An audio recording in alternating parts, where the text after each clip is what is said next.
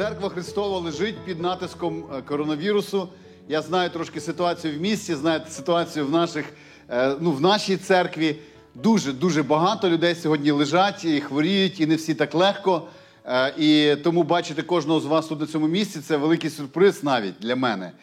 Є вже дуже серйозна тенденція. Церкви сьогодні переходять в онлайн режим. Ну, хочеться якось перейти це. Радує, звичайно, що таких важких випадків, які були можливо раніше, е, зараз ми не спостерігаємо. Це дуже приємно. От, але знаєте, всі, хто, хто дивиться нас онлайн, і всі, хто не дивиться нас онлайн, все одно знаєте, ми молимося за вас, за ваше здоров'я, за те, щоб ви скоріше одужали. І е, ну, знаєте, після цього одужання від коронавірусу приходить і радість. Спочатку така трошки як депресія, як, ну а чого? Ну, е, але от приходить радість, ага. Це означає, що не знаю, вакцина, не вакцина, але я маю дуже серйозний імунітет на трошки далі. Тому це, але, ну, але все рівно оця, цей момент він не сприяє якоїсь радість, радості. Трошки спілкуюся з віруючими людьми, ну, якесь таке засмучення. Або, ну, або якась така, знаєте, ну, е, ну, мінімальна якби, апатія до всього, нерадісні часи. І тут, е, як знаєте, навздогін е, є ще одна річ, яка так само не сприяє радості українців християн в тому числі. Пам'ятаєте, коли я проповідував про вакцинацію, е, я почав з того, що, напевно, ніколи в моєму житті не було такої концентрації телефонних дзвінків або так само якихось меседжів, коли мене питали, пастор, що робити? Вакцинація, все. І ну, ми там з вами порозважали, не всім сподобалась моя точка зору, але вже пробачте, як є. А на минулому тижні і особливо останніх два дні, три дні, в зв'язку з тими новинами е, і з тим, що відбувається сьогодні на кордоні країни, е, з тим, що е, дипломати Російської Федерації і Сполучених Штатів забирають сім'ї своїх. Ну, пробачте, уряди Росії і Сполучених Штатів забирають з України сім'ї своїх дипломатів, і це про щось говорить і ну, багато інших тривожних моментів. Е, мені стільки багато е, запитань про те, що нам робити, пастор. Буде війна, не буде війна, буде відкрита агресія. Що нам робити? Що нам робити зараз, поки ще Богу дякувати, нема жодної там, ну немає війни, немає ескалації такої відкритої. Е, що нам робити, коли це станеться? Я так само давно не отримав так багато однакових питань. Щоправда, Е, тема моя не буде називатися щось як було там вакцинація, в нас якась евакуація чи ну, щось подібне. Але е, от те, що відбувається в церкві, ці запитання, які ви мені задавали, багато з вас, і той час, який я провів провів поруч своїм Богом і спілкуючись з ним і читаючи слово, народили мої думки, яким чином поділитися з вами і чим саме поділитися з вами в цей непростий момент. Два основних питання, які хвилюють християн, е, якщо взяти глибше, копнути е, глибше, ніж ці всі поверхневі моменти, які можуть побачити наші очі, це перше, е, як зрозуміти, що з нами буде. Нам хочеться знати, що буде завтра, що буде через там тиждень, через місяць, через рік в наступному році. Нам хочеться знати, тому що знання того, що буде, дає мені впевненість в тому, що я роблю. Я знаю, що буде, відповідно, я зробив якісь плани, приготування і рухаюсь. Коли я не знаю, що буде завтра, в такий непевний час, я часто відчуваю, знаєте, таке внутрішнє тремтіння, що відбувається. Я не знаю, от невпевненість в житті, невпевненість. Тому одне з питань, як мені зрозуміти? Як зрозуміти, що Бог робить, що Він зробить? Може, якогось пророка знайти, що буде завтра з нами? Що буде з нашою церквою, з нашою, з, нашим, з, нашою, з моєю сім'єю, з нашою країною, з містом? Що буде з нами завтра? Пастор, що робити? Що буде завтра? Більше того, коли вже щось відбувається, е, в людини Вчора, до речі, їдемо, повертаємося з форуму християн-політиків, повертаємося нашою командою, їдемо, знаєте, і підключили телефон до е, до екрана машини, щоб можна було зробити там, щоб можна було бачити навігацію на екрані. Але коли ти це зробив, це така функція CarPlay, коли ти це зробив. Всі дзвіночки, хто дзвонить, е, вони відображаються так само на екрані. І ось е, мій знайомий, мій друг, який сам е, переїхав із Запоріжжя, отримує на свій телефон дзвіночок. Йому дзвонить його хороший друг, і він каже: «Е, Сергій, у мене дуже хороша новина для тебе. Той каже, яка хороша новина? Я вже здав задаток, я купляю тобі і собі квартиру в Чорногорії. Там зараз дуже класні інвестиційні пропозиції. Уявіть собі реакцію мого знайомого, який про це перше чує, а вже даний задаток. Його друг все ще залишився в Запоріжжі, і цей питає у нього, що ти робиш? Який задаток? Яка квартира в Чорногорії? Все, треба тікати, треба збирати манатки, тікаємо срочно, що нам робити, а що ще? Люди бояться і вони часто вони, ну, от роблять якісь такі поспішні кроки. Тому друге питання, коли, е, крім того, що нам робити, що буде, і от що буде завтра, друге питання, яке хвилює християн, мене вже притиснуло. Я вже, я вже здаюсь. Мені оці, знаєте, новини або непевні, або реально ну, відверто погані, вони мене вибивають з колії. Я, я, я шукаю Божої сили, я шукаю Божої підтримки. Де я можу це знайти? І от в контексті всього, що я сказав, і в контексті того, що я читав, народилася ось ця проповідь, яку я для себе назвав Сила зачинених дверей. Фактично, я відповідаю вам не на питання, що буде завтра, а на питання, е, які для мене зараз набагато важливіші. Як чути Бога, як розуміти Його волю для мого життя, і де мені взяти силу, коли вип- вип- випробування, які, через які проходить сьогодні моя сім'я і багато з ваших, вони так, ну, так інтенсивно просто напали, буквально обрушились на нас. Тому сила зачинених дверей е, це проповідь, е, яка народилася на основі ну, біблійного тексту. Зараз треба включити, напевно. Біблійного тексту е, з Старого Завіту, який я зараз перечитую, зокрема, друга книга царів, 4 розділ, 27, 36 вірш. Е, Це історія про одного великого Божого пророка на ім'я Єлисей і про великі чудеса, які Бог робив через нього. І не тільки великі чудеса робив Бог через нього, а ще й пояснював своїм людям, що робити в непрості часи, так само окупації, в якій проживав тоді часто Божий народ, Е, чи воєн, чи непростих ситуацій. Я буду читати вам з 27-го вірша, але буквально декілька слів перед, е, ну, передмови, що відбувається. Це історія про дружбу Єлисея з однією старшою сім'єю. Е, Це були люди, побожні люди, які свого часу вчинили дуже хорошу допомогу Єлисею, який знаєте, пророче життя, воно було трошки таким життям, яке пов'язано з багатьма труднощами. Деякі труднощі були пов'язані з подорожами, які треба було звершати. І одна з таких труднощів часто не мала де ночувати. І ось е, ця сім'я, старший, вже доволі старий чоловік і старша жіночка, вони е, вирішили послужити пророку Єлисею, і вони побудували цілу кімнату в своєму будинку для того, щоб коли він буде тільки проходити через їхню землю, він завжди в них зупинявся. Вони послужили гостинністю. Ну і плюс вони його годували, просто прийняли Божого чоловіка. Йому було дуже приємно. Він подорожував зі своїм слугою, і він з слугою говорить, каже: слухай, чим би віддячити оцій людині, е, яка, ну, цим людям, які стільки нам послужили? Він каже, так що, чи- що ти? Ти ж пророк. Вони старі люди, і в них немає е, спадкоємця, в них немає дитини. От би ти помолився, і Господь благословив їх дитям.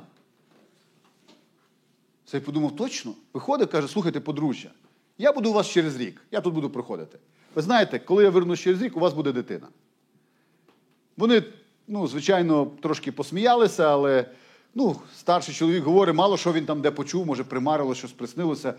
Е, не дуже зважили на цю ситуацію, але коли через рік пророк Єлисей прийшов, у них була дитина. Їхня, власна, народжена в старості дитина. Декілька разів в Біблії ми такі історії зустрічаємо. Ось це передумова цієї історії. Вони були надзвичайно вдячні, вони продовжували робити для Єлисея те, що вони робили завжди, і він в них зупинявся. І ось Єлисея вже довший час не було. По мірі свого служіння він не з'являвся в них. А юнак, е, який народився після його пророцтва, виріс. І ось цей юнак занедужав і дуже скоро помер.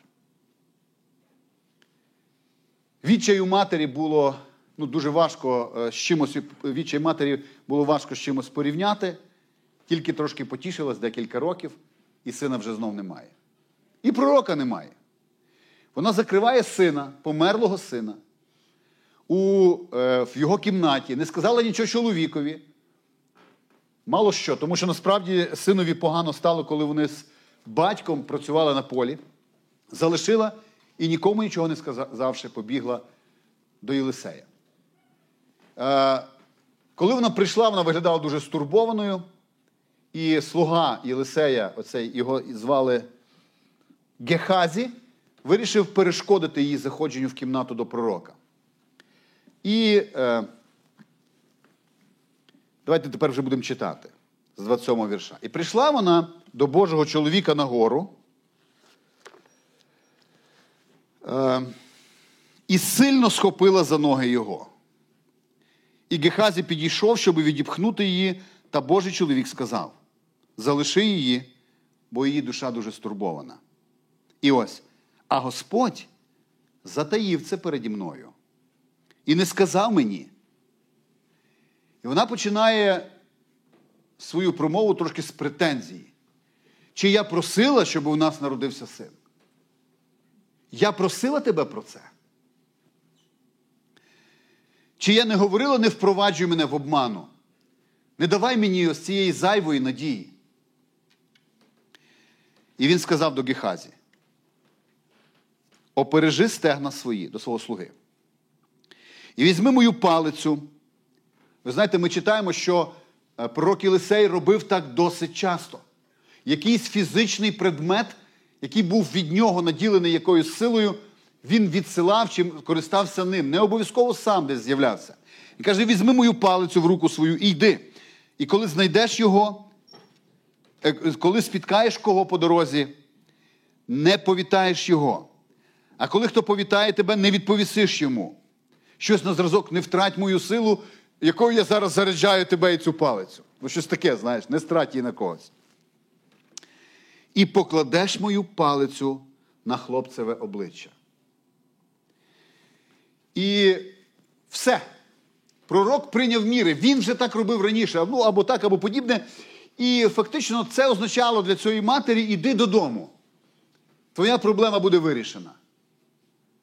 Але щось мати не повірила. І вона каже йому: як живий Господь і жива душа, твоя, це така клятва була. Я не залишу тебе. І ось Єлисей, бачачи наполегливість матері, ну він мусить встати і йде. І він йде. А Гехазі пішов перед ними і поклав ту палицю на хлопцеве обличчя, але не було ні голосу, ні чуття. Нічого не сталося. Не спрацювало. І вернувся він напроти нього і доніс йому, говорячи: не прокинувся той хлопець, не збудився. І війшов Єлисей у дім, аж ось той хлопець лежить мертвий на ліжку його. І тоді він війшов, і він замкнув двері за ними обома і молився до Господа. Він закрив двері і почав молитися до Бога. І потім пішов він і ліг на того хлопця, і поклав уста свої на уста його, і очі свої на очі його, і долоні свої на долоні його, і схилився над ним, і стало тепле тіло тієї дитини. І він знову ходив по дому раз сюди, раз туди, і війшов він і знову схилився над ним. І тоді чихнув той хлопець аж до семи раз, і розплющив той хлопець очі свої. І покликав він Гехазі і сказав: Поклич ту шуномітянку, і той покликав її, і прийшла вона до нього, і сказав, і він сказав: Забери свого сина. І війшла вона, і впала до його ніг, і вклонилася до землі, і взяла вона сина свого та й пішла. Ось таку історію я ну, зустрів на цьому тижні в своєму повсякденному читанні Біблії, і вона нам розказує про те, як силою Божою Єлисей, Божий пророк, вчинив величезне, величезне чудо. І от коли я читав цю історію, я пам'ятаю свої внутрішні запити до Бога, і те ж саме питання, Боже, дуже непросто зараз. Де взяти ті сили? Є вичерпність, є якась, знаєте, розчарованість, є е, ну, просто втома. Е, Сумні чи якісь неприємні новини, вони вже трошки змучили. Де взяти сили? І коли я подумав про те, що я питаю в Бога і думав про цей уривок, я подумав про Божих людей, про Божих дітей, про християн, про церкву. Проходячи через непрості моменти, які я вже назвав вище, вони задають те саме питання: Боже, де взяти силу? Нам потрібна Божа сила для різних речей. Ми знаємо, комусь потрібно, щоб подолати страх, комусь потрібно, щоб подолати гріх, або якась спокуса, або гріх, який, знаєте, як реп'ях прилип до тебе. Комусь потрібна допомога Божа або Божа сила сьогодні, щоб пройти серйозні випробування, з якими ми стикнулися. Багато інших речей, для яких нам потрібна Божа сила, вона нам потрібна. І ми взиваємо до Бога. І ми запитуємо, е, Боже, де взяти сили? І оскільки Єлисей в цій ситуації він воскресив юнака не своєю, а Божою силою, я думаю, нам буде що цікавого взяти в цій історії, що може послужити нам хорошим уроком. І перша річ, на яку я особисто звернув увагу в цій історії, і на якій я, в принципі, зациклився, це те, що. Да. Це те, що Єлисей отримав розуміння, що йому робити. Точніше, я почну по-іншому. Е, перша частина історії розказує, що Єлисей не отримав розуміння, як правильно діяти, не отримав чогось дієвого, тому що Господь, як написано, затаїв щось від нього. Біблія говорить нам, що коли оця вдова зі своєю проблемою прибігла до нього, Єлисей просто займався своєю звичайною роботою, повсякденною роботою. До речі, будучи пророком, він так само мав і різного роду хатні обов'язки чи там по господарству. Він просто жив своїм звичайним життям. І коли прийшла до нього жінка, він почав діяти буквально по інерції зразу. Жодної поради з Богом, є його досвід, є його авторитет, є, знаєте, вже якісь е, способи, які працювали раніше, є його десь розуміння ситуації, і він просто одразу починає діяти. Моментально. Він любить цю людину, він хоче послужити, в нього найкращі, найщиріші мотиви, і він одразу починає діяти. Але перший урок, який я виношу для себе в ці непрості часи, коли я хочу знати, що буде завтра, Боже. Я хочу вміти чути тебе, я хочу чути твій, твій голос, твоє підбадьорення, твій докір, твоє наставлення, твоє розуміння часів, в які я живу. Дай мені зрозуміти, що ти хочеш від мене. Дай мені зрозуміти це через слово Твоє, через щось можливо інше. Всі ці речі не приходять в моє життя, коли я просто в метушні займаюся своїм повсякденним, повсякденним життям, просто своїми повсякденними справами. Для того, щоб відкривати свої глибини, у Бога для мене є особливе місце і особливий час. Особливе місце, і я наголошую, і особливий час. Я про це трошки нижче скажу, але це перше, що впало мені в око. Єлисей займається повсякденною справою, і він здивований. Бог не відкрив мені чогось. Бог щось заховав від мене. Трошки нижче я, ну, буде розвиток цієї історії. Знову ж таки, друга річ, яку я говорю, е, і яку я особисто для себе тут зауважив, знову ж таки, аналізуючи свій непростий час, в якому знаходжуся я, е, одразу діяти, одразу вирішувати проблему, як це почав робити Єлисей. Дуже часто означає рухатися в протилежну сторону від того, що хоче в цій ситуації Бог. Досвід був. Сила якась, яку він використовував, яку він використовував від Бога, була, авторитет був, розуміння ситуації було, навіть слуга був, який допомагав. Все було, предмети священні були, все було, крім одного, не спрацювало. Божої сили в цьому не було.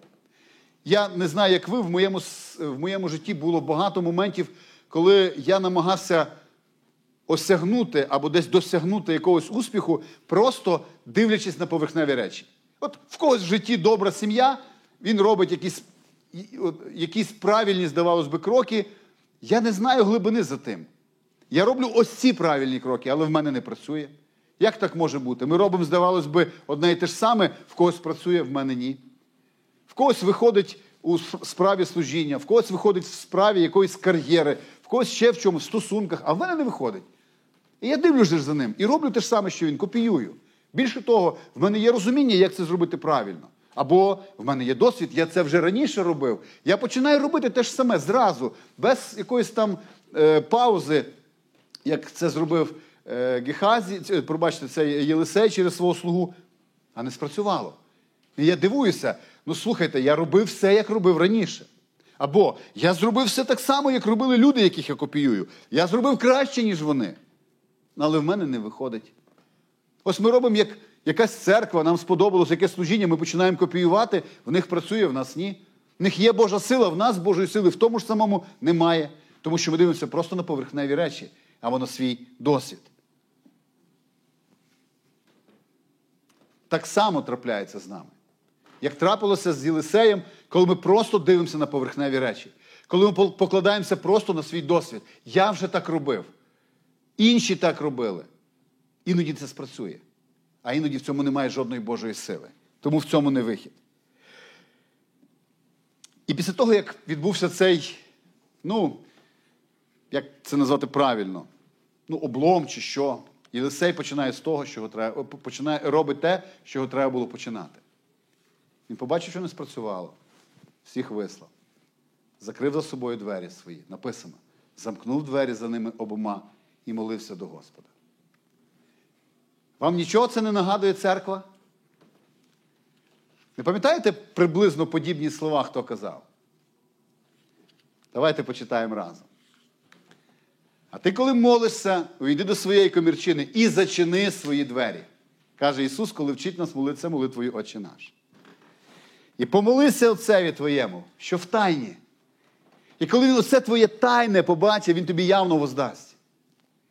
Є щось особливе за цими зачиненими дверима. І як пастор, сьогодні, я коли стикнувся з тими всіми непростими питаннями від вас, я вирішив говорити самі примітивні речі, які тільки можуть бути. Самі банальні. Ось ця банальна сила молитви за зачиненими дверима. Місце, в якому ти отримуєш, і розуміння того, що відбувається, і розуміння того, що відбудеться, в якому ти отримуєш і Божу силу, і Божу підтримку. Щось, чого ніхто не побачить. Друзі мої, нічого не помінялося. З того часу, а, ось там за замкненими чи зачиненими дверима існує, є якась незрима, якась не, сила, яку важко, важко пояснити. Саме там відбуваються таємні Божі діла. Саме там Господь говорить до нас і нічого не приховує, як це сталося, потім далі ми прочитаємо в Єлисея. Саме там ми сповняємося Його силою. Повторюю, Єлисей зрозумів Божий план на цю ситуацію не тоді, коли він просто жив своїм повсякденним життям, не тоді, коли він бігав, займався, не тоді, коли він одразу вирішив щось робити, тому що ситуація прийшла і треба щось робити. А тоді, коли він закрив за собою двері і поєднався з цією проблемою і з Богом наодині. Я, до речі, спеціально ще так зауважив для себе, замкнув двері за ними обома. Опинилися в одній кімнаті троє: Єлисей, мертвий юнак і Господь. Фактично, те, що зробив Єлисей, і те, що для мене стало знаковим, в момент, коли в мене є якась проблема, і я хочу знати вирішення, я хочу знати, що буде завтра, або я хочу отримати Божу силу, Боже, поможи, я вже не стягую. Поможи це все пройти. Я в цю кімнату за собою запрошую ще, ну, ще багато кого. Дуже популярно сьогодні запрошувати в цю кімнату якогось хорошого християнського блогера. Він добре все досліджує, він гарно говорить, я на ньому давно сижу, відкрию я і повчуся ще в нього. В когось це пастор, в когось це друзі, в когось це власний розум чи будь-що інше. Але Єлисей зрозумів, все це не спрацювало перший раз, не буду наступати на граблі. Я закриюся за цими дверима тільки я моя проблема і мій Бог. Більше нікого. І це спрацювало. Тільки після цієї молитви він отримав якусь таку дивну, як на мене, технологію зцілення чи воскресіння цього юнака. Він ніколи так не робив. Але фактично те, що він зробив, він ліг на нього і передав йому своє життя. І зробив це не один раз. Знаєте, я зараз скажу вам щось, можливо, трошечки старомодне. Але ви мусите послухати свого старомодного пастора. Сьогодні вже стало модним, щоб Бог говорив через багато інших інструментів. Я, можливо, не буду всі перечисляти, я деяких з них назвав. Комусь Бог говорить через фільми. Я буквально в минулій проповіді, коли говорив е, про е, Різдво і про матрицю, я розказував, як деякі християни сьогодні отримують Божий голос і силу через фільми, якісь там, через театр, через інтернет, через блогерів, через відоси, як багато хто сидить, і отримує якісь Божі поради е, через відоси, ну і багато інших моментів. Що, е, що от я чув е, від людей, кажу, слухай, ну є от якась така старомодна, але сила за зачиненими дверями, в якій Біблія стає на перше і єдине місце і говорить Бог через неї. Ти відстав. Насправді, ну я розумію, що в сучасних фільмах вже без цих явно, знаєте, таких незручних сцен, які от батькам, наприклад, дуже важко дивитися. Діти можуть дивитися окремо легко, батьки можуть дивитися окремо легко. Діти і батьки в одній кімнаті дуже важко їм це дивитися. От, тому ми дивимося окремо. І відповідно нам треба, щоб е, включити гарні фільтри. Каже, Пастор, тобі треба мати гарні фільтри. Тобі, як тільки от, ти дивишся якийсь фільм, я зараз розумію, я про фільм говорю. Ти відкидуєш звідти всі сцени насильства, відкидуєш всі сексуальні сцени, якісь там непристойність, відкидуєш всі непристойні змісти, тому що сьогодні вже і одружуватись не треба, так? Все це ти відкидуєш. І, ну і що там ще можна відкинути? Антихристиянські, можливо, сцени, можливо, ем, якісь відверто такі бого, богозневажливі вислови. Все це відкидаєш, фільтр працює в тебе. І коли ти це відкинув, в сухому залишку до тебе через цей фільм починає говорити Господь. Деякі, особливо вже такі сучасні християни, їм навіть все це не треба відкидати, і через це Господь може говорити.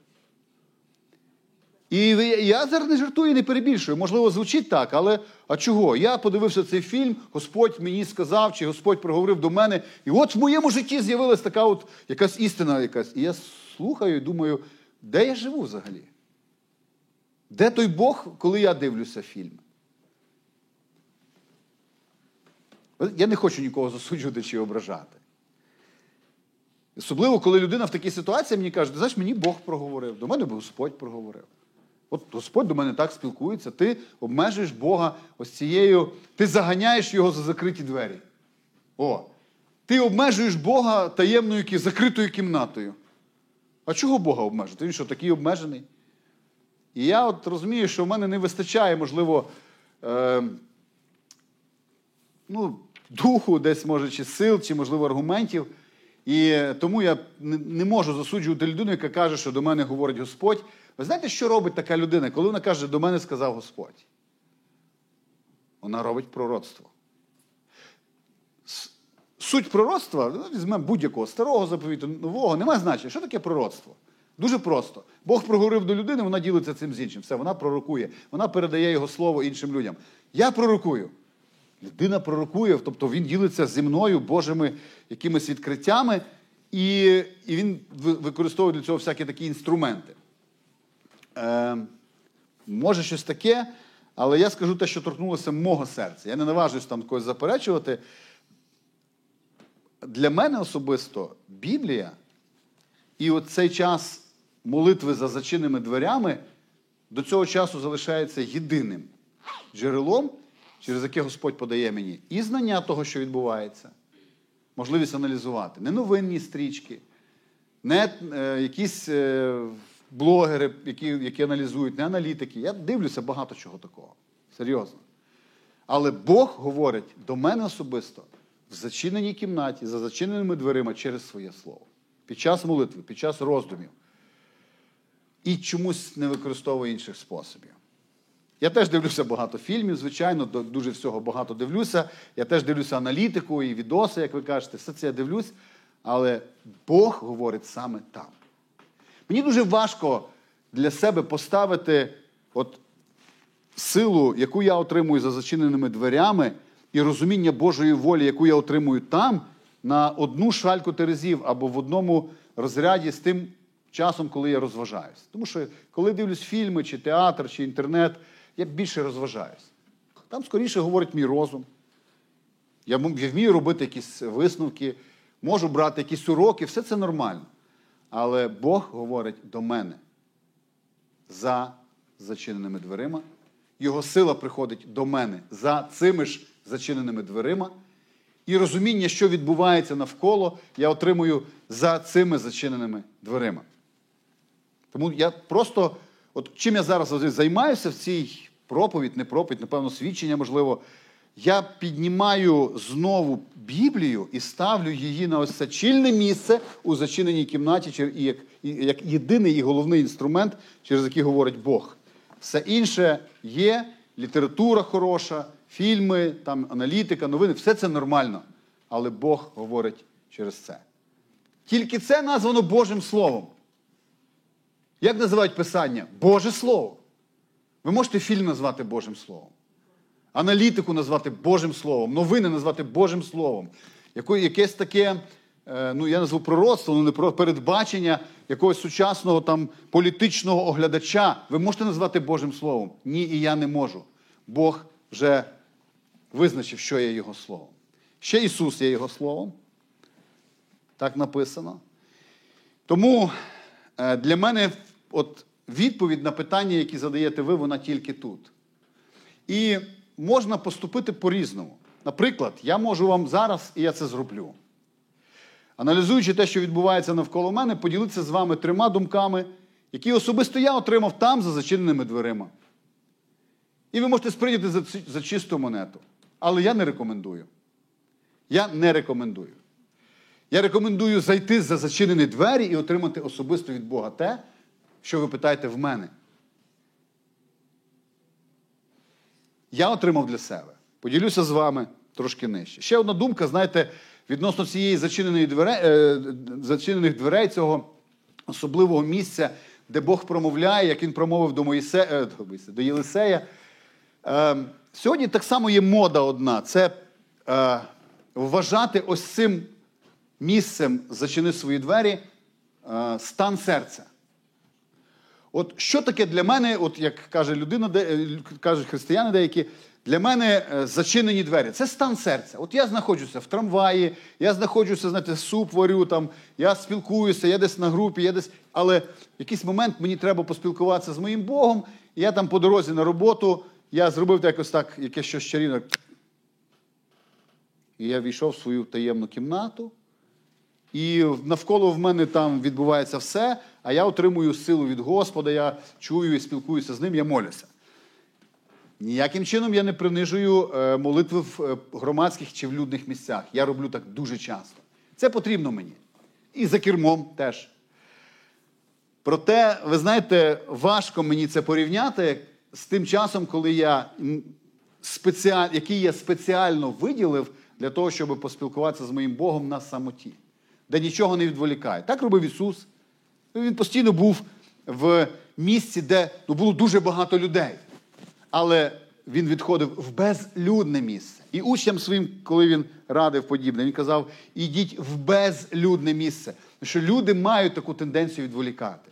Як би ми там не замикались, яким би ми не робили для себе там, можливо, вправи е, і якимось чином так не від, ну, від, відгороджувались, не вийде. Так не буває. Якщо ти це зробиш за кермом, велика ймовірність аварії. Я бачив людей, які відволікались на ходу, і вони зустрічалися з деревом або стовпом телеграфним, або з дорожним знаком. І Господь виводив їх з цього стану.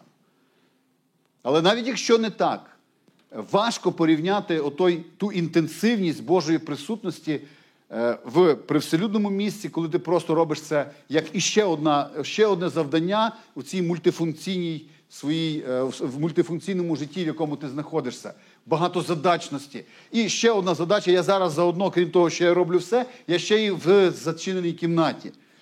Я чомусь думаю, що двері мають фізичний е, прояв, ну, якби е, фізичну форму, ось якусь е, значення. Тому я, е, знаєте, в чому існує небезпека ось такого сучасного підходу, що для мене замкнені двері, де я зустрічаюсь з Богом, воно, як, воно є е, стан серця, а не фізичне місце. Ну, я думаю, це в принципі можливо. Я не хочу заперечувати, бо я не прочитав, що це неможливо. Тому тут важко сказати. Але в чому я бачив небезпеку? Я бачив небезпеку, що християнин молиться тепер тільки в метушні, тільки на ходу. Тому що немає дуже сильного часу зосередитися своїми думками на Бозі, на Його слові. на аналітиці свого життя в зв'язку з цим словом чи в порівнянні з цим словом. Просто нема часу. Я дуже зайнятий, я бігаю, я метушусь. Я, я, я, В мене закрите серце, мої, ти, пробачте, зачинені двері це завжди тільки стан серця. Я навіть не усвідомлю, що насправді це просто вимовка того, що я дуже зайнятий для Бога. І ще одне.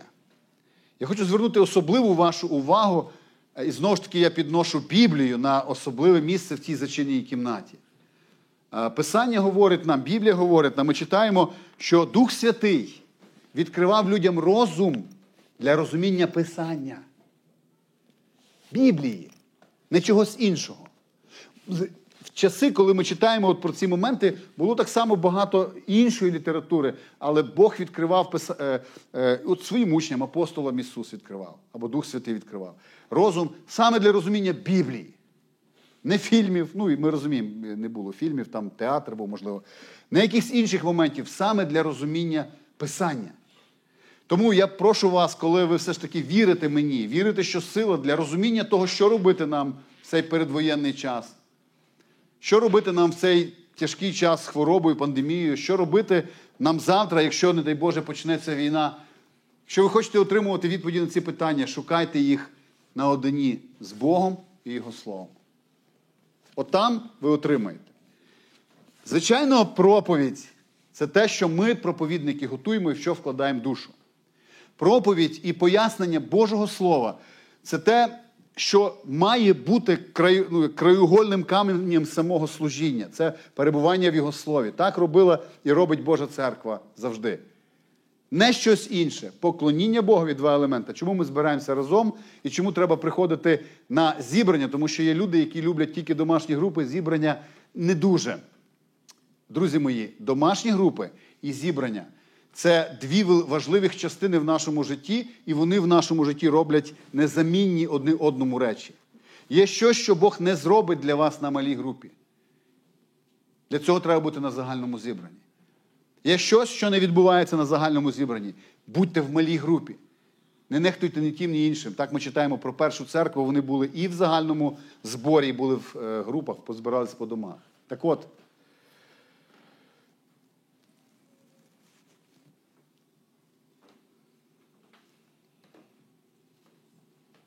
Проповідь це краєгольний камінь. І є люди, які живуть тільки проповіддю. От від тижня до тижня проповідь, а ще собі вибере улюбленого проповідника, знаєте. Якщо він проповідує там раз в два-три тижні, то він живе один раз в два-три тижні, якимись хорошими об'явленнями. І для нього це промовлення, е, до нього таким чином промовляє Бог. І він таки промовляє. Але це дуже скудне меню. Це все рівно, що їсти один раз в тиждень чи раз в три тижні. Ми помремо. Як би ми не старалися, ми просто передатчики, але нічого так не зігріє тебе, нічого так не пояснить тобі Божу волю, як те, що він скаже тобі на однині. І наша задача, як проповідників, говорячи про те, що я отримував, що от ми отримували е, в цій таємній кімнаті, коли ми в тому числі готували проповідь, це запалити вас до того ж самого. Друзі, нічого не замінить цього. І і, і я пам'ятаю одну ситуацію, коли теж теж стосувалося е, таких моментів, коли ми. Е, що, Щось особисто я поділився з братами і сестрами, здається, на лідерській команді в нас.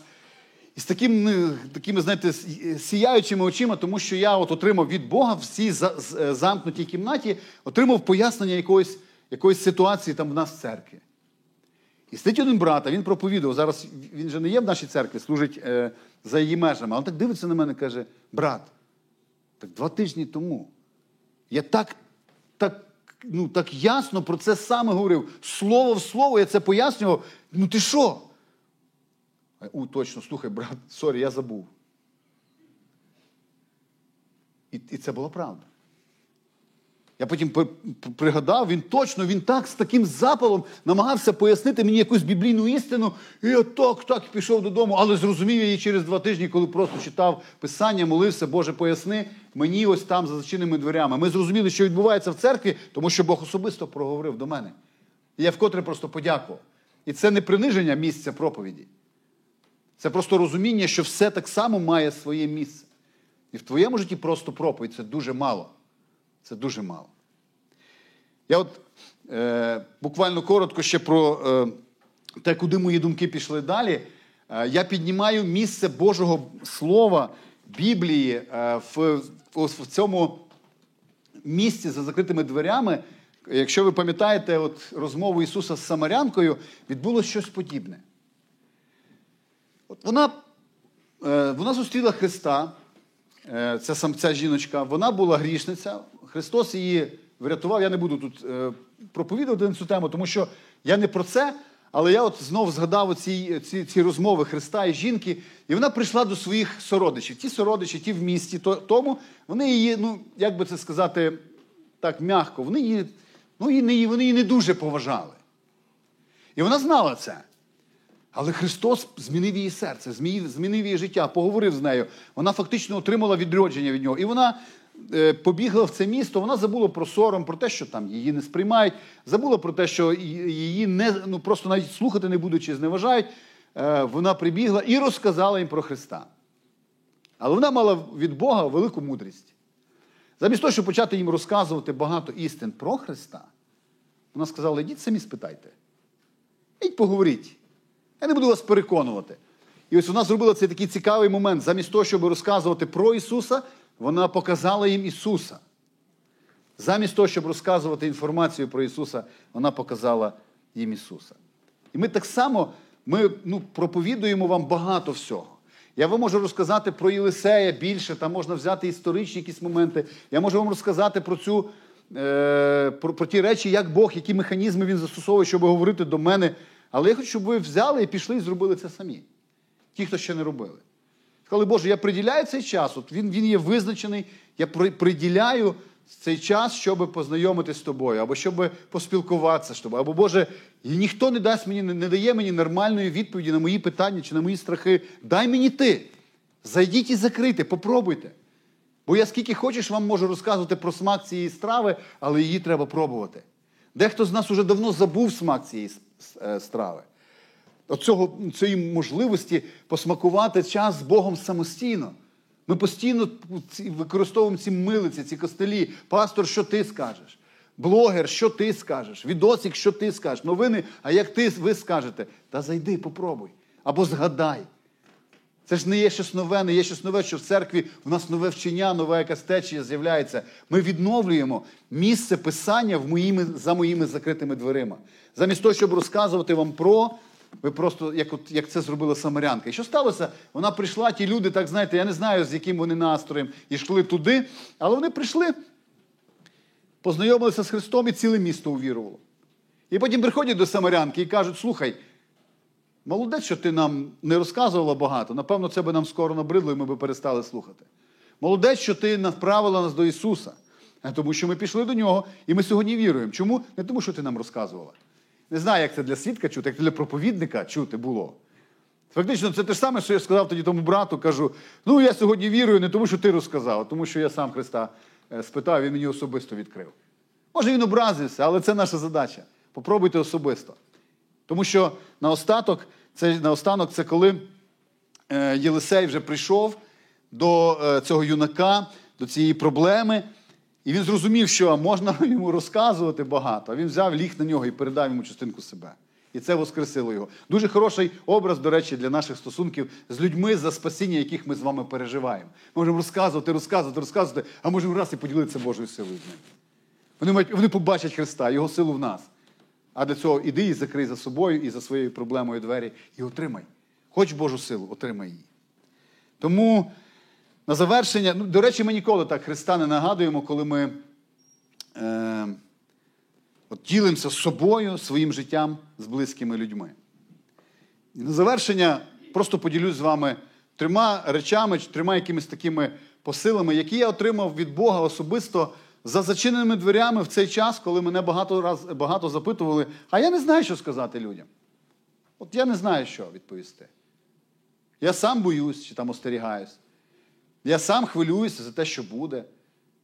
Знаєте, якісь сфери мого життя пов'язані з тим, що ем, в них є успіх і якісь такі, знаєте, прогрес, коли все спокійно навколо. А коли все стане неспокійно, я не знаю, як буде. І так само, як ви, я приходив не до інших людей, хоча я знаю, до речі, вчора поділився. Пророки з'явилися. Знаєте, коли у такі непевні часи пророки появляються. Ну або люди, які претендують на пророцтво. Я вже чув особисто пророцтво про те, що Путін піде війною. Готуйте гречку, там балони з газом, такі е, ну, балони кисневі. Готуйте е, е, в себе десь е, бомбо, бомбосховища, де ну, в мене є баня, я можу хоч сховатися. Де у вас бомбосховище? Але не, не важно. Про Бог говорить, шукайте, готуйте, все, все добре. Буде. Але, але Путін нападе через Білорусію. Другий пророк. Теж пророк, теж чув від Бога і говорить про те, що Путін не нападе, Господь кордони, які він визначив, він закрив. Не буде нічого. Я так. Що? Як? І я тоді зрозумів, що це марно. Писання говорить, що як будуть чинити люди, які не хочуть заходити в за зачинені е, двері і шукати силу і відповіді від Бога. Як вони будуть чинити? Знаєте як? Вони будуть шукати пророка або вчителя, який більше лестить їхнім вухам. А е, по-нашому це означає, ну я сам так думаю, як він, і я тому він правий. А так як він, я не думаю, то тому він не правий. Ось мій критерій оцінки пророка правильного або неправильного. Отак будуть чинити люди останніх днів. Я зрозумів, от який з них мені більше подобається? Ну, мені більше подобається це, який сказав, що Господь зачинив кордони. Все, я вже не шукаю нічого, я вже живу так, як сказав він. І я вже не зважаю на те, що інший сказав по-іншому. І тому я заходжу, Господи, поможи.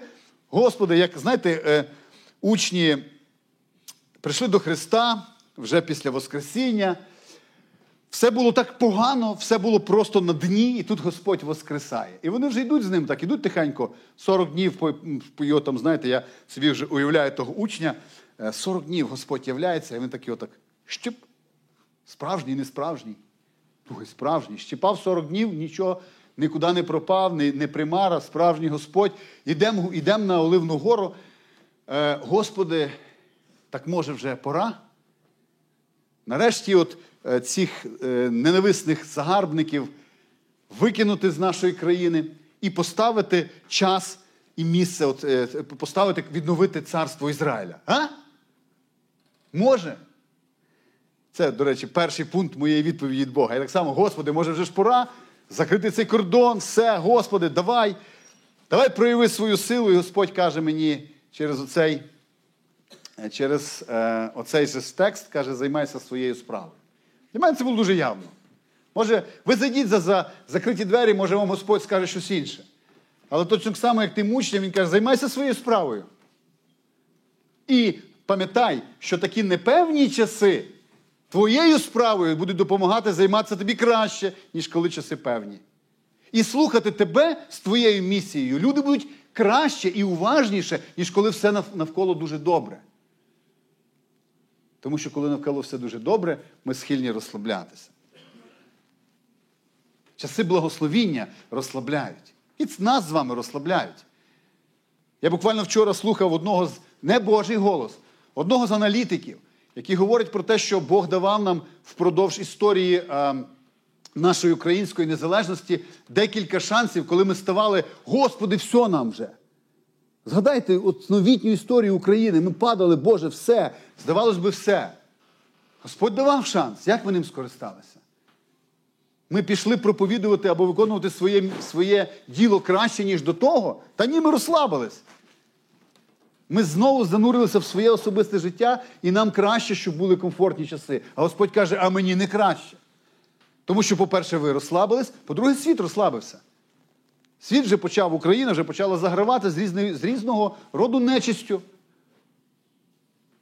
Ви що думаєте, Содо- Содом і Гомора самі грішні були? Відповідно, займайся своєю справою. Він каже, не ваше, не то не ваша справа. От е, чи піде Путін, чи не піде Путін, це ж ви не можете нічого зробити. Це не ваша справа. А що ваша справа? А ваша справа бути моїм тілом, яке має свою місію. І згадай, коли ти займаєшся, коли тебе слухають краще, і коли ти навіть молишся більше, коли е, все добре, чи коли от такі речі.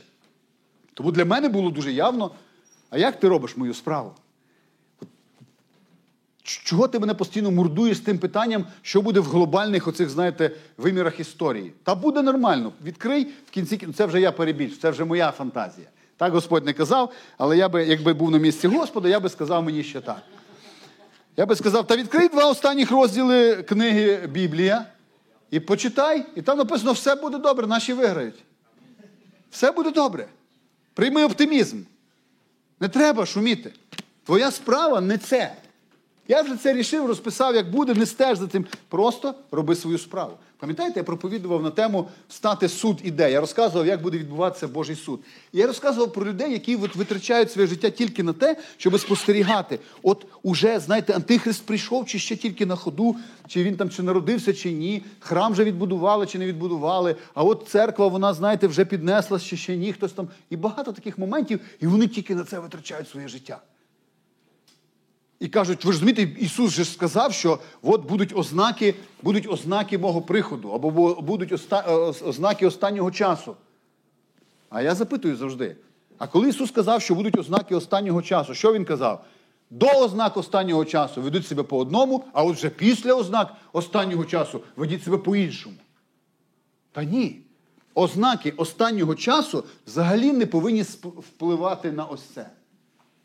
Я просто вам по доброті душевній сказав, що буде перед останніми часами. Але неважливо, останні часи, передостанні часи, далеко до останніх часів. Немає значення, то не ваша справа. Ваша справа йти і проповідувати Євангелію. Займайтеся своєю справою.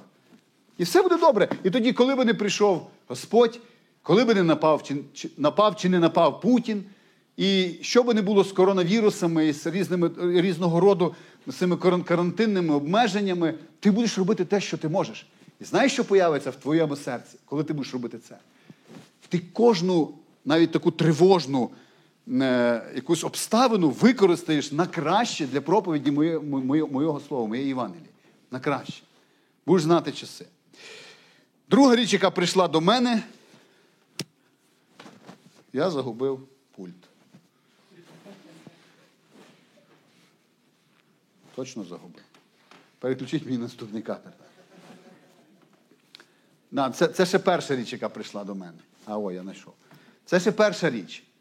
Тому що і це, це популярна доктрина сьогодні. Я десь з нею не згідний, але вона мені подобається, ця доктрина. Ця доктрина звучить так, як, як часто це говорю. Якщо в твоєму житті не буде, перепрошую, не буде один ві. Е, е, та що ж таке? Якщо в твоєму житті не буде дії 1.8, тобто іди і займайся, і отримаєш силу, то буде 8.1. А що таке 8.1? Я вже переключив. 8.1. А того дня почалися великі переслідування. Розслабився Божий народ. Все було нормально. Почалися великі переслідування Єрусалимської церкви, і хтось сказав: Господи, як ти не захистив свій народ? В цей непевний час ти не захистив свій народ. Де твої обітниці? Де твоя сила Божа? А він каже, так я вам не для того дав, щоб ви сиділи в тому Єрусалимі і бамбук курили.